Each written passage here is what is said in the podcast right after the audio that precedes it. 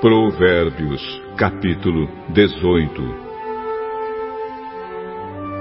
Quem não gosta de estar na companhia dos outros só está interessado em si mesmo e rejeita todos os bons conselhos. O tolo não se interessa em aprender, mas só em dar as suas opiniões. Os maus são desprezados e quem suja o seu próprio nome passa vergonha.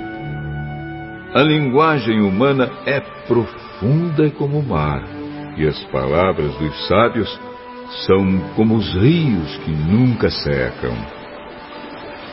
Não é certo dar razão ao culpado, deixando de fazer justiça ao inocente. Quando o tolo começa uma discussão, o que ele está pedindo é uma surra.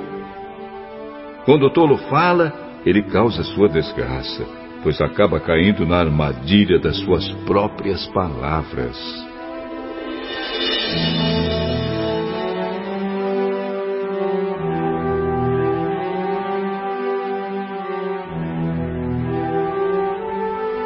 Os mexericos são tão deliciosos. Como gostamos de saboreá-los. O trabalhador relaxado é companheiro daquele que desperdiça. O nome do Senhor é como uma torre forte para onde as pessoas direitas vão e ficam em segurança.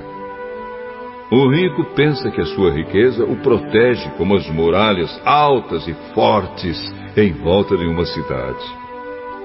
A pessoa orgulhosa está a caminho da desgraça, mas a humilde é respeitada.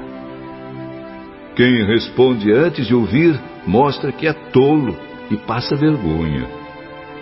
A vontade de viver mantém a vida de um doente, mas se ele desanima, não existe mais esperança. A pessoa sábia está sempre ansiosa e pronta para aprender. Você quer falar com alguém importante? Leve um presente e será fácil. Aquele que é o primeiro a fazer a sua defesa parece ter razão, mas só até que a outra pessoa comece a lhe fazer perguntas.